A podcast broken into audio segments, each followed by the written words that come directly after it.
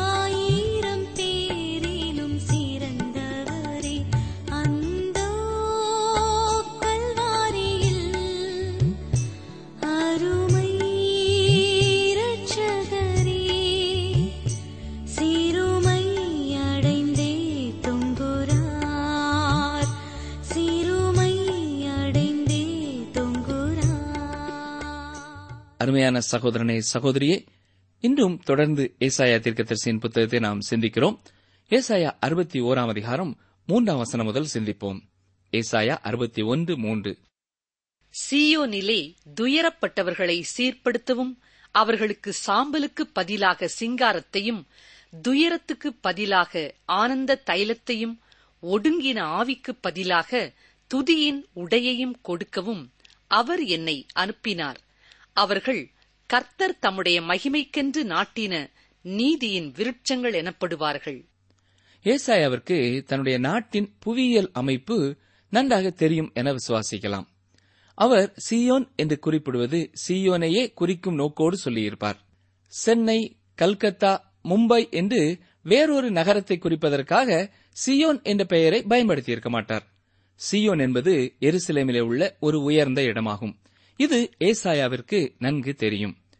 ஆகவே இப்பொழுது ஏசாயா யூதர்களை பற்றி பேசுகிறார். அவர் யூதர்களை நோக்கி அவர்களுக்கு சாம்பலுக்கு பதிலாக சிங்காரத்தையும் துயரத்துக்கு பதிலாக ஆனந்த தைலத்தையும் ஒடுங்கின ஆவிக்கு பதிலாக துதியின் உடையையும் கொடுக்கவும் அவர் என்னை அனுப்பினார். அவர்கள் கர்த்தர் தம்முடைய மகிமைக்கென்று நாட்டின நீதியின் விருட்சங்கள் எனப்படுவார்கள் என்று கூறுகிறார். இங்கே தேவன் நீதியை சரிக்கட்டும் நாளுக்கு பின்னால் நடக்கும் காரியங்களை பார்க்கிறோம். நீதியை சரிக்கட்டும். நாளை குறித்து ஏசாயா அறுபத்தி மூன்றாம் அதிகாரத்திலே விளக்கமாக பார்க்கிறோம். தொடர்ந்து ஆயிர வருட அரசாட்சியின் சமாதானமும் செழிப்பும் உண்டாகிறது. இங்கே ஏசாயா அழகாக பயன்படுத்தும் இரண்டு வார்த்தைகளை கவனிக்க வேண்டும். ஒன்று சாம்பல் அடுத்தது சிங்காரம். அதாவது தேவன் நியாய தீர்ப்புக்கு பதிலாக மகிழ்ச்சியை தருகிறார். பெருமூச்சுக்கு பதிலாக சங்கீதத்தை தருகிறார். தொடர்ந்து ஏசாயா அறுபத்தி ஓராம் அதிகாரம் நான்காம் வசனத்தை பார்ப்போம். அவர்கள் நெடுங்காலம் பாழாய் கிடந்தவைகளை கட்டி பூர்வத்தில் நிர்மூலமானவைகளை எடுப்பித்து தலைமுறை தலைமுறையாய் இடிந்து கிடந்த பாழான பட்டணங்களை புதிதாய் கட்டுவார்கள். இஸ்ரேல் தேசம் இன்னும் அழகு பெறப் போகிறதாக இருக்கிறது. அது ஏதேன் தோட்டத்தை போன்ற அழகை பெறும். இன்று இஸ்ரேல் தேசத்திலே உருவாக்கப்படுகிற காரியங்கள் ஆச்சரியமானது. அநேக கட்டிடங்கள் கட்டப்படுகின்றன. ஆகவே ஒரு எபிரேய வல்லுனர் இந்த நான்காம் வசனம் கூறுவது இப்பொழுது நிறைவேறிக் கொண்டிருக்கிறது என்று சொல்கிறார். தங்கள் தேசத்தை விட்டு சுமார் இரண்டாயிரத்து ஐநூறு ஆண்டுகள் வெளியே காணப்பட்டார்கள். இப்பொழுது தங்கள் பூமியிலே காணப்படுகிறார்கள். ஆகவே இந்த அழகுபடுத்துதலை இந்த தீர்க்க தரிசனத்தின் நிறைவேறுதல் என்று கொள்ள முடியாது. இங்கே சொல்லப்படும் அழகுபடுத்துதல் ஆயிர வருட அரசாட்சியின் துவக்கத்தில் நடக்கும். நாம் இப்பொழுது இருக்கும் இந்த காலம் அது அல்ல. தொடர்ந்து ஐந்தாம் வசனத்தை பாருங்கள். மறு ஜாதியார் நின்று கொண்டு உங்கள் மந்தைகளை மேய்த்து அந்நிய புத்திரர் உங்கள் பண்ணை ஆட்களும் உங்கள் திராட்சத் தோட்டக்காரருமாய் இருப்பார்கள். இது அந்நாட்களிலே ஏற்படும் அபரீதமான செழுமையை குறிக்கிறதாய் இருக்கிறது. தொடர்ந்து ஆறாம் வசனத்தையும் பாருங்கள். நீங்களோ கர்த்தரின் ஆசாரியர் என்று சொல்லப்படுவீர்கள். உங்களை நமது தேவனுடைய பணிவிடைக்காரர் என்பார்கள். நீங்கள் ஜாதிகளின் செல்வத்தை அனுபவித்து அவர்கள் மகிமையைக் கொண்டு மேன்மை பாராட்டுவீர்கள். இங்கே என்ன பார்க்கிறோம்? நீங்களோ கர்த்தரின் ஆசாரியர் என்று சொல்லப்படுவீர்கள் என்று வசனம் சொல்கிறது. ஆயிர வருட அரசாட்சியிலே விசுவாசிகளுக்கு இஸ்ரவேலரே ஆசாரியர்களாக இருக்கப் போகிறார்கள். இந்த தேசத்திலே உள்ள அனைவரும் ஆசாரியர்களாக இருக்க வேண்டும் என்பதே தேவனுடைய உண்மையான நோக்கம். யாத்ராமும் பத்தொன்பதாம் அதிகாரம் ஆறாம் வசனத்தை பாருங்கள். நீங்கள் எனக்கு ஆசாரிய ராஜ்யமும் பரிசுத்த ஜாதியுமாய் இருப்பீர்கள் என்று நீ இஸ்ரவேல் புத்திரரோடே சொல்ல வேண்டிய வார்த்தைகள் என்றார். ஆனால் அவர்களுடைய பாவங்களினாலே இது நிறைவேறவில்லை.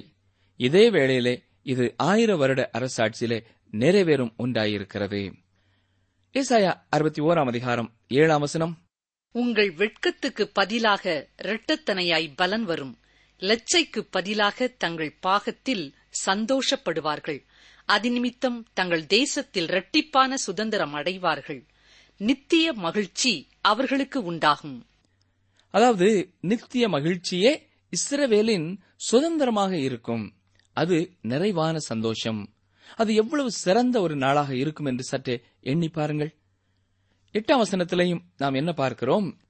கர்த்தராகிய நான் நியாயத்தை விரும்பி கொள்ளைப் பொருளினால் இடப்பட்ட தகன பலியை வெறுக்கிறேன். நான் அவர்கள் கிரியையை உண்மையாக்கி அவர்களோட நித்திய உடன்படிக்கை பண்ணுவேன்.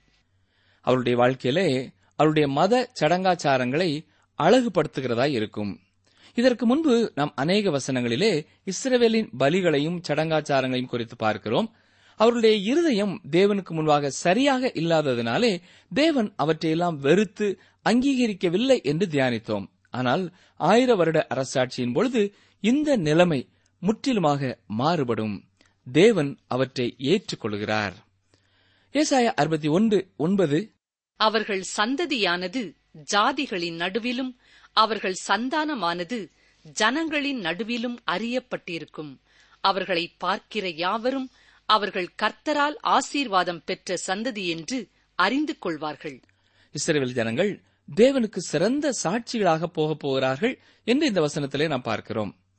இன்றைய நாட்களிலே சபையோ இஸ்ரேல் தேசமோ தேவன் நினைக்கிற நோக்கத்தை நிறைவேற்றுகிறதாக இல்லை. நாம் தேவனுடைய திட்டத்தை நிறைவேற்றுகிறோம் என்று விசுவாசித்த போதிலும் அவர் இவ்வாறு நடக்கும் என்று கூறின காரியங்களே நடக்கிறதாயிருக்கிறது மேலும் நம் பக்தியின் வேஷத்தை தரித்து அவருடைய வல்லமையை மறுதளிக்கும் நாட்கள் வரும் என்று அவர் நம்மை எச்சரிக்கிறார். தொடர்ந்து ஏசாய அறுபத்தி ஒன்று பத்தை பாருங்கள். கர்த்தருக்குள் பூரிப்பாய் மகிழ்கிறேன். என் தேவனுக்குள் என் ஆத்துமா களி கூர்ந்திருக்கிறது. மணவாளன் ஆபரணங்களினால் தன்னை அலங்கரித்துக் கொள்ளுகிறதற்கும் மணவாட்டி நகைகளினால் தன்னை சிங்காரித்துக் கொள்ளுகிறதற்கும் ஒப்பாக அவர் ரட்சிப்பின் வஸ்திரங்களை எனக்கு உடுத்தி நீதியின் சால்வையை எனக்கு தரித்தார். கர்த்தருக்குள் பூரிப்பாய் மகிழ்கிறேன். என் தேவனுக்குள் என் ஆத்துமா களிகூர்ந்திருக்கிறது என்று சொல்லப்படுவது அவர்கள் பெற்றுக்கொள்ளப் போகிற மகிழ்ச்சியையும் அவர்கள் பெற்றுக்கொள்ளப் போகிற சமாதானத்தையும் பற்றி சொல்கிறது. இன்றைய நாட்களிலேயும் அநேகர் இப்படிப்பட்ட பூரிப்பான மகிழ்ச்சியையும் களிகூறுதலிலும் இருக்கிற நிலையையும் சபை ஆராதனைகளிலே செய்திகளிலே பெற்றுக்கொள்கிறார்கள் வேதபாட தியானமும் ஜெபமும் இந்த விசுவாசிகளுக்கு இவற்றை கொடுக்கக்கூடியதாயிருக்கிறது நாம் இப்படிப்பட்டவர்களாக இருக்க வேண்டும் என்பதே தேவனுடைய திட்டமும் கூட. எனக்கு அருமையான சகோதரனே சகோதரியே எத்தனையோ மாதங்களாக ஒருவேளை வருடங்களாக நீங்கள் இந்த வேத ஆராய்ச்சி நிகழ்ச்சியை கேட்டுக்கொண்டிருக்கலாம். உங்களுடைய வாழ்க்கையிலே பூரண சமாதானமும் பூரண மகிழ்ச்சியும் உண்டா என்பதை சற்றே சிந்தித்து பாருங்கள். உங்களுடைய எண்ணங்கள் எப்பொழுதும் கர்த்தருக்குள் மகிழ்ச்சியாயிருக்கிறதா மணவாளன் ஆபரணங்களினால் தன்னை அலங்கரித்துக் கொள்ளுகிறதற்கும் மணவாட்டி நகைகளினால் தன்னை சிங்காரித்துக் கொள்ளுகிறதற்கும் ஒப்பாக அவர் ரட்சிப்பின் வஸ்திரங்களை எனக்கு உடுத்தி நீதியின் சால்வையை எனக்கு தரித்தார் என்று பார்க்கிறோம்.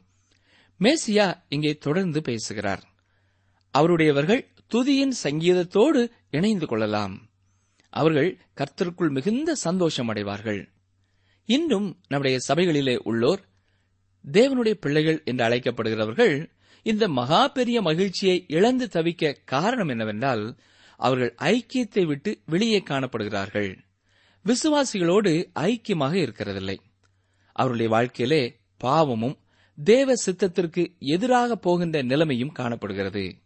தங்களுடைய சுய சித்தத்தின்படியே செல்கிறார்கள். எனவேதான் அவர்களிலே மகிழ்ச்சி இல்லை. நம்முடைய வாழ்க்கையை சற்றே நாம் சிந்தித்து பார்ப்போம். நாம் மகிழ்ச்சியை இழந்தவர்களாய் இருப்போம் என்று சொன்னால் அது நம்முடைய தவறாகவும் இருக்கலாம். தேவையான அளவு விசுவாசிகளோடு ஐக்கியம் கொள்ளாமல் இருக்கும் பொழுது நிறைவான மகிழ்ச்சி இல்லை. நம்முடைய சந்தோஷங்களையும் துக்கங்களையும் பகிர்ந்து கொள்ள நம்மோடு சேர்ந்து தேவனை ஆராதிக்க அவரை துதிக்க நம்மோடு சேர்ந்து தேவனிடத்திலே ஜெபிக்க நமக்கு சரியான ஐக்கியம் இல்லாமல் இருக்கும் பொழுது ஒரு நிறைவான மகிழ்ச்சியை நாம் இழந்தவர்களாய் காணப்படுகிறோம். எனக்கு அருமையான சகோதரனே சகோதரியே உங்களுடைய வாழ்க்கையிலே உங்கள் கணவனோ உங்கள் மனைவியோ உங்களுக்கு தேவனால் அருளப்பட்ட ஒரு விசுவாச ஐக்கியமாக இருக்கலாம். அப்படி இல்லை என்றாலும் திருச்சபையிலே சரியான ஐக்கியத்தை நாம் பெற்றுக்கொள்ள வேண்டியது மிகவும் முக்கியமான ஒன்றாயிருக்கிறது. ஏசாயா அறுபத்தி ஓராம் அதிகாரம் பதினோராம் வசனத்தை பாருங்கள். அந்நாளில் பொருளாதார ஆசீர்வாதமும் உடல் ரீதியான ஆரோக்கியமும் உண்டாவது மட்டுமல்ல உண்மையான ஆசீர்வாதமாகிய ஆவிக்குரிய ஆசீர்வாதங்களும் உண்டாயிருக்கும் என்றே இந்த வசனம் சொல்கிறது. ஏசாயா அறுபத்தி ஒன்று பதினொன்று. பூமி தன் பூண்டுகளை விளைவிப்பது போலவும் தோட்டம் தன்னில் விதைக்கப்பட்டவைகளை முளைவிப்பது போலவும் கர்த்தராகி ஆண்டவர் எல்லா ஜாதிகளுக்கு முன்பாக நீதியையும் துதியையும் முளைக்கப் பண்ணுவார். தொடர்ந்து இப்பொழுது நாம் ஏசாயா அறுபத்தி இரண்டாம் அதிகாரத்தை தியானிக்க வேண்டும். இதிலே மேசியாவின் வருகையை குறித்த ஆழ்ந்த விருப்பத்தை உடையவர்களாக நாம் காணப்படுகிறோம். இந்த மகிழ்ச்சிக்காக ஒவ்வொரு விசுவாசியும் அவருடைய வருகையை மிக்க விருப்பத்துடன் எதிர்பார்க்கிறவனாய் காணப்படுவான். ஆனால் சிலர் தங்களுடைய பிரச்சனைகளிலிருந்து விடுதலை பெறுவதற்காகவே அவருடைய வருகையை எதிர்பார்ப்பார்கள். அவருடைய வருகையை ஒரு தப்புவிக்கும் கருவியாக பயன்படுத்தத்தான் இன்றைக்கு அநேகர் நினைக்கிறார்கள். ஒரு இறையியல் கல்லூரி மாணவன் அடுத்த நாள் எபிரேய வகுப்பு இருந்தபடினாலே இவ்வாறு ஜபித்தானாம். இயேசுவே சீக்கிரம் வாரும். நீர் சீக்கிரம் வருவேன் என்று சொன்னது போல இப்பொழுதே வாரும் என்று ஜபித்தானாம். காரணம் என்ன தெரியுமா? அவனுக்கு எபிரேய பாடம் என்றால் பிடிக்காது. அது அவனுக்கு இடைஞ்சலாக தோன்றினபடினால் அவ்வாறு ஜெபித்தான். பிறகு அவன் பட்டம் படித்து வெற்றி பெறும் வேலையும் வந்தது. பட்டம் பெற்ற மறுவாரத்திலே அவனுக்கு திருமணமும் ஒழுங்கு செய்யப்பட்டது. ஆகவே பட்டமளிப்பு நாளுக்கு முன்பு இவ்வாறு ஜெபித்தான். இயேசுவே நீர் இப்பொழுது வரமாட்டீர் என்று விசுவாசிக்கிறேன். நீர் ஏற்ற காலத்திலே வரப்போகிறதற்காக உமக்கு ஸ்தோத்திரம் என்று சொன்னானாம். ஆம் அருமையானவர்களே இன்றும் அநேகர் இப்படித்தான் இருக்கிறார்கள். தங்களுக்கு ஒரு பிரச்சனை இருக்கிறது என்றால் இயேசு சீக்கிரம் வர வேண்டும் என்று நினைக்கிறார்கள். உலகத்திலே அத்தனையும் அவர்கள் விரும்புகிறது போல நடந்து கொண்டிருக்கும் என்றால் இயேசுவே நீர் பின்னாலே வாரும். இன்னும் அநேகர் உண்மை அறிந்து கொள்ள வேண்டுமே என்றெல்லாம் ஜெபிக்கிறவர்களாய் காணப்படுவார்கள். நம்முடைய வாழ்க்கையிலே அவருடைய வருகையை பற்றிய மனநிலை எப்படி இருக்கிறது என்பதை சற்றே சிந்தித்து பார்ப்போம். உண்மையாகவே இயேசு வரும் என்பதாக அநேகர் கர்த்தரை அறிந்து கொள்ள வேண்டும் என்ற வாஞ்சியோடு அவருடைய வருகை பிந்தியிருந்தாலும் பரவாயில்லை என்று ஊழியத்திலே முன்னாலே நிற்கிறோமா? அல்லது நமது பாடுகள் தீர்ந்துவிட வேண்டும் இயேசு வந்துவிட வேண்டும் என்று நினைக்கிறோமா? எனக்கு அருமையான சகோதரனே சகோதரியே நாட்கள் பொல்லாதவைகள் ஆனதால் காலத்தை பிரயோஜனப்படுத்திக் கொள்வோம். இயேசுவின் வருகைக்கு நாம் ஆயத்தப்படும் இந்த நாட்களிலேயே நாம் மற்றவர்களையும் ஆயத்தப்படுத்த தவறிவிடக்கூடாது. நாம் வேலை செய்யும் இடத்திலே நாம் தங்கியிருக்கும் தெருவிலே நாம் பயணம் செய்யும் வாகனங்களிலே மற்றவர்களும் கர்த்தரை அறிந்து கொள்ள வேண்டும் என்ற பாரத்தோடு செயல்பட ஆண்டவர் நம்மை அழைக்கிறார். அநேகரை நம் கண் முன்னாலே ஆண்டவர் காட்டுகிறார். எத்தனையோ பேர் துக்கத்தோடும் வேதனையோடும் கர்த்தரை அறியாமல் பற்பல பிரச்சனைகளிலே மூழ்கி கிடப்பதை நாம் அறிந்திருப்போம் என்றால் அவர்களுக்கு இயேசுவே வெற்றி இயேசுவே விடுதலை என்பதை அறிவிக்க நாம் அழைக்கப்பட்டிருக்கிறோம். தொடர்ந்து ஏசாயா அறுபத்தி இரண்டாம் அதிகாரம் முதலாம் வசனத்தை பாருங்கள். சியோனி நிமித்தமும் எருசலேமி நிமித்தமும் நான் மௌனமாயிராமலும் அதன் நீதி பிரகாசத்தைப் போலவும் அதன் ரட்சிப்பு எரிகிற தீவட்டியைப் போலவும் வெளிப்படு மட்டும் அமராமலும் இருப்பேன். இன்று எருசலேமிலே சமாதானம் இல்லாததற்கு காரணம் என்ன என்றால் அங்கே மேசியா இல்லை. அவர் தேவனுடைய வலது பாரசத்திலே வீற்றிருக்கிறார். அந்த எருசலேமை நீதியோடு ஆளுகை செய்ய மிக்க வாஞ்சியோடு அவர் காணப்படுகிறார். இந்த எருசலேம் நகரம் ஒரு நாளிலே பரிசுத்தமான நகரமாக மாறும். எகோவாகிய தேவனின் வைராக்கியம் இதைச் செய்யும். மனிதன் ராஜ்யத்தை ஸ்தாபிக்க முடியாது. எந்த மனிதனும் இந்த உலகத்திலே சமாதானத்தை கொண்டு வர இயலாது. சேனைகளின் கர்த்தருடைய வைராக்கியமே இதனை கொண்டு வரும் ஒவ்வொரு விசுவாசியும் இந்த ஒரு ஏக்கத்தோடையே காணப்பட வேண்டும். அவ்வாறு வரப்போகும் எதிர்கால ஆசீர்வாதத்தை தியானிக்கும் ஒவ்வொரு விசுவாசியும் சிருஷ்டிகளும் தற்போதுள்ள நிலைக்காக வேதனைப்படுவார்கள். தேவனுடைய பிள்ளைகளே நீங்கள் உங்களுடைய பூமியின் வாழ்க்கை பயணத்திலே களைப்படைந்து விட்டீர்களா? அப்பா வீட்டின் ஐக்கியம் வேண்டும் என்று விரும்புகிறீர்களா? ஒவ்வொரு விசுவாசியும் தன்னுடைய வாழ்க்கையிலே இதையே விருப்பமாக கொண்டவர்களாய் வாழ வேண்டும். தொடர்ந்து இரண்டாம் வசனத்தை பாருங்கள். ஏசாயா அறுபத்தி இரண்டு இரண்டு. சாதிகள் உன் நீதியையும் சகல ராஜாக்களும் உன் மகிமையையும் காண்பார்கள். கர்த்தருடைய வாய் சொல்லும் புது நாமத்தால் நீ அழைக்கப்படுவாய். புது நாமம். ஆம் புது இருதயம் புதிய சூழ்நிலை புதிய பூமி புதிய நீதி இவை எல்லாவற்றிற்கும் புதிய பெயர் தேவை. நம்மில் காணப்படுகிற பழைய மனிதனின் சுவாபம் சென்றுவிட்டது. நாம் புது சிருஷ்டியாக இப்பொழுதும் அப்பொழுதும் இருப்போம். புதிய எருசலேமிலே அவ்விதமாக காணப்படுவோம். எதிர்காலத்தை குறித்த ஒரு சிறந்த ஓவியம் இங்கே கொடுக்கப்பட்டிருக்கிறது இல்லையா?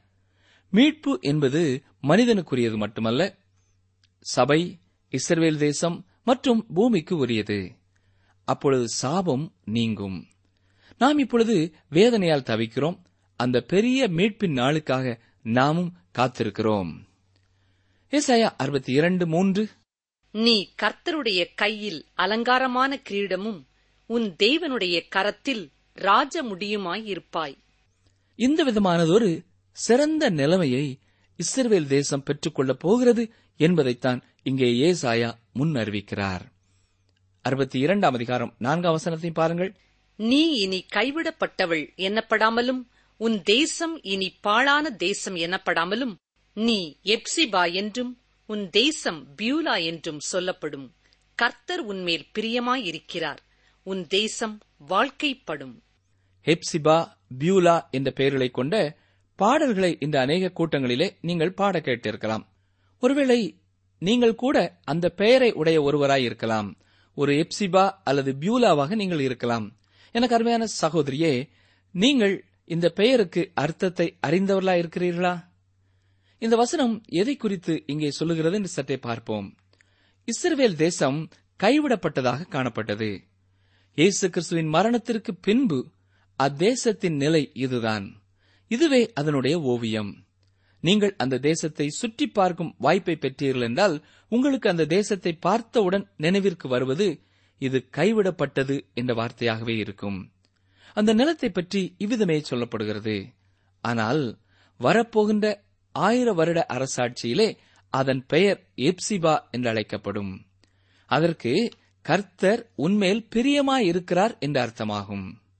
அது பிரியமான தேசமாக மாறப்போகிறது. இன்றைய எருசலேமை அநேகர் விரும்ப மாட்டார்கள். ஆனால் எதிர்காலத்திலோ அது விரும்பப்படத்தக்க ஒரு தேசமாக மாறப்போகிறது. உன் தேசம் பியூலா என்று சொல்லப்படும். இதற்கு வாழ்க்கைப்பட்டவள் அதாவது திருமணம் ஆனவள் என்ற அர்த்தமாகும். ஏனென்றால் அப்பொழுது ராஜா அங்கே இருப்பார். அவர் பாதுகாப்பாக இருப்பார். அவருடைய சமூகம் அங்கே இருப்பது மகிழ்ச்சியான ஒரு காரியம். தொடர்ந்து ஐந்தாம் வசனத்தை பாருங்கள். வாலிபன் கன்னிகையை விவாகம் பண்ணுவது போல உன் மக்கள் உன்னை விவாகம் பண்ணுவார்கள். மணவாளன் மணவாட்டியின் மேல் மகிழ்ச்சியாயிருப்பது போல உன் தேவன் உன்மேல் மகிழ்ச்சியாயிருப்பார். ஆம். மணவாளன் மணவாட்டி மீது மகிழ்ச்சியாயிருப்பது போல தேவனும் இஸ்ரவேல் மீது மகிழ்ச்சியாக இருப்பார் என்று இங்கே வாசிக்கிறோம். அருமையானவர்களே தேவன் உங்களிலே மகிழ்ச்சியாக இருக்கும் நிலை உங்கள் வாழ்க்கையிலே இருக்கிறதா என்பதை சற்றே சிந்தித்து பாருங்கள். ஒரு நாள் தேவன் இஸ்ரேல் தேசத்தின் மேலே மகிழ்ச்சியாக இருக்கப் போகிறார். இது சத்தியம். ஆனால் அதே வேளையிலே இன்று அவரை அறிந்தவனாக வாழ்கிற நானும் நீங்களும் அவருக்கு பிரியமானவர்களாக வாழுகிறோமா என்பதையும் எண்ணி பார்க்க வேண்டும். நம்மை நினைக்கும் பொழுது நம்மை பார்க்கும் பொழுது நம்முடைய பேச்சை அவர் கேட்கும் பொழுது அவருடைய உள்ளத்திலே மகிழ்ச்சி உண்டாகுமா? ஒருவேளை இதையெல்லாம் என் தேவன் கவனிக்கவில்லை என்று சொல்லி நான் எனது விருப்பம் போல நடந்து கொண்டிருக்கிறேனா? சற்றே சிந்தித்து பார்ப்போம். எப்பொழுதும் அவர் நம்மை பார்க்கிறவராயிருக்கிறார். நீர் என்னை காண்கிற தேவன் என்று ஆகார் அன்றைக்கு பெயர் கொடுத்தாள். அருமையான சகோதரனே இன்று நம்முடைய வாழ்க்கையிலே காணப்படும் காரியங்களை கர்த்தர் பார்க்கும் பொழுது அவர் உள்ளத்திலே மகிழ்ச்சி உண்டாகுமா என்பதை எண்ணி பார்த்தவர்களாக தொடர்ந்து நாம் செல்லுவோம். இசாயா அறுபத்தி இரண்டாம் அதிகாரம் ஆறாம் வசனத்தை வாசிக்கிறேன். எருசலேமே உன் மதில்களின் மேல் பகல் முழுவதும் ரா முழுவதும் ஒரு காலம் மௌனமாயிராத ஜாமக்காரரை கட்டளையிடுகிறேன். கர்த்தரை பிரஸ்தாபம் பண்ணுகிறவர்களே நீங்கள் அமெரிக்கையாயிருக்கலாகாது. இந்த ஒரு ஏக்கம் தொற்று நோய் போல் பரவக்கூடியது. தாகமான இருதயம் தண்ணீரை நாடும். அதே போலத்தான் தேவனுடைய நாமத்தின் மேலே தாகமுள்ளவர்கள் தேவனிடத்தில் வந்து தாகத்தை தீர்த்துக் கொள்வார்கள். மற்றவர்களையும் அந்த ஜீவ தண்ணீரண்டை நடத்துவார்கள். ஒவ்வொரு விசுவாசியும் எருசலேமின் சமாதானத்திற்காக வேண்டிக் கொள்வான் ஜெபம் செய்வான். மேலும் சமாதானமுள்ள அந்த நாளுக்காக வாஞ்சித்து ஏங்குகிறவனாயும் காணப்படுவான். ஆறாம் வசனத்திலே நாம் என்ன பார்க்கிறோம்? கர்த்தரை பிரஸ்தாபம் பண்ணுகிறவர்கள் அமெரிக்கையாய் இருக்கலாகாது. எனக்கு அருமையான சகோதரனே சகோதரியே கர்த்தரை பிரஸ்தாபம் பண்ணும்படியாக நீங்கள் அழைக்கப்பட்ட ஒருவராய் இருப்பீர்கள் என்று சொன்னால் நீங்கள் அமைதலாய் இருக்க இது காலம் அல்ல அநேகரை துரிதமாய் நீங்கள் கர்த்தரிடத்திலே வழி நடத்த வேண்டிய நாளாய் இருக்கிறது. தொடர்ந்து அறுபத்தி இரண்டாம் அதிகாரம் ஏழாம் வசனத்தை பாருங்கள். அவர் எருசலேமை ஸ்திரப்படுத்தி பூமியிலே அதை புகழ்ச்சியாக்கும் வரைக்கும் அவரை அமர்ந்திருக்க விடாதிருங்கள். இதே போல எசேக்கியல் இருபத்தி ஓராம் அதிகாரம் இருபத்தி ஏழாம் வசனத்திலேயும் தேவன் சொல்லுகிற காரியம் காணப்படுகிறது. வாசிக்கிறேன் கவனியங்கள். இசைக்கியல் இருபத்தி ஒன்று இருபத்தி ஏழு. அதை கவிழ்ப்பேன் கவிழ்ப்பேன் கவிழ்ப்பேன். உரிமைக்காரனானவர் வருமட்டும் அது இல்லாதிருக்கும். அவருக்கே அதை கொடுப்பேன் என்று கர்த்தராகிய ஆண்டவர் சொல்லுகிறார். தொடர்ந்து ஏசாய அறுபத்தி இரண்டாம் அதிகாரம் பதினோராம் வசனத்திற்கு வாருங்கள். நீங்கள் சீயோன் குமாரத்தியை நோக்கி இதோ உன் ரட்சிப்பு வருகிறது. இதோ அவர் அருளும் பலன் அவரோடும் அவர் செய்யும் பிரதிபலன் அவர் முன்பாகவும் வருகிறது என்று சொல்லுங்கள் என்று கர்த்தர் பூமியின் கடையாந்தரம் வரைக்கும் கூறுகிறார். இங்கே தேவனுடைய அறிவிப்பை பார்க்கிறோம். இந்த அறிவிப்பு இந்த நாட்களுக்கு சரியாக பொருந்தும். இஸ்ரவேலின் ரட்சிப்பு என்பது தேவனுடைய மொத்தமான ரட்சிப்பின் திட்டத்திலே ஒரு பகுதியாகும். நாம் ஒவ்வொரு இஸ்ரவேலருக்கும் தேவனுடைய சுசேஷத்தை கொடுக்க வேண்டியது அவசியம். மேசியா அவர்களுக்கு ரட்சகர் இயேசு கிறிஸ்துவின் இரண்டாம் வருகையின் போது அவர் பூமியிலே ராஜ்யத்தை ஸ்தாபிப்பார். தொடர்ந்து ஏசாயா அறுபத்தி இரண்டு பனிரெண்டாம் வசனம் பாருங்கள். அவர்களை பரிசுத்த ஜனமென்றும் கர்த்தரால் மீட்கப்பட்டவர்கள் என்றும் சொல்லுவார்கள். நீ தேடிக் கொள்ளப்பட்டதென்றும் கைவிடப்படாத நகரம் என்றும் பெயர் பெறுவாய். இஸ்ரவேலரை இன்று பரிசுத்தவான்கள் என்று நாம் அழைக்க முடியாது. காரணம் என்ன தெரியுமா? அவர்கள் இன்னும் மீட்கப்படவில்லை. இப்பொழுது எருசலேம் கைவிடப்பட்ட நகரமாக இருக்கிறது. ஆனால் ஒரு நாள் வருகிறது. அப்பொழுது எல்லாமே மாறிவிடும். தேவனுடைய ரட்சிப்பானது இஸ்ரவேலரை மாற்றும். தேசமும் அதாவது இஸ்ரவேல் நாடும் மீட்பை பெறும். அந்நாட்களிலே ஜனங்கள் பரிசுத்தவான்கள் என்று அழைக்கப்படுவார்கள். அந்த பூமியும் விரும்பப்படத்தக்க ஒன்றாய் மாறிவிடும். ஆனால் இன்றைக்கோ அப்படி அல்ல அருமையான சகோதரனே சகோதரியே ஒரு மகிமையான எதிர்காலம் இதற்கு காத்திருக்கிறது. நம்முடைய வாழ்க்கையிலேயும் ஆண்டவராய் இயேசு கிறிஸ்து இப்பொழுது கொண்டு வந்திருக்கிற மகிமையான வாழ்க்கையை நாம் பெற்றுக் கொண்டிருக்கிறோமா என்பதை சிந்தித்து பார்க்க வேண்டும். இஸ்ரேல் தேசம் அந்த ஆயிரம் வருட அரசாட்சிக்காக காத்திருப்பது போல நாமும் ரட்சிப்பை பெற காத்திருக்க வேண்டியதில்லை. இன்றே நம்முடைய பாவங்களை அறிக்கை செய்து இயேசு கிறிஸ்துவின் மூலமாக கர்த்தரண்டை நாம் கடந்து செல்ல முடியும். அவர் கொடுக்கும் நித்திய சந்தோஷத்தை இன்றைக்கே பெற்றுக்கொள்ள முடியும். ஜெபிப்போமா?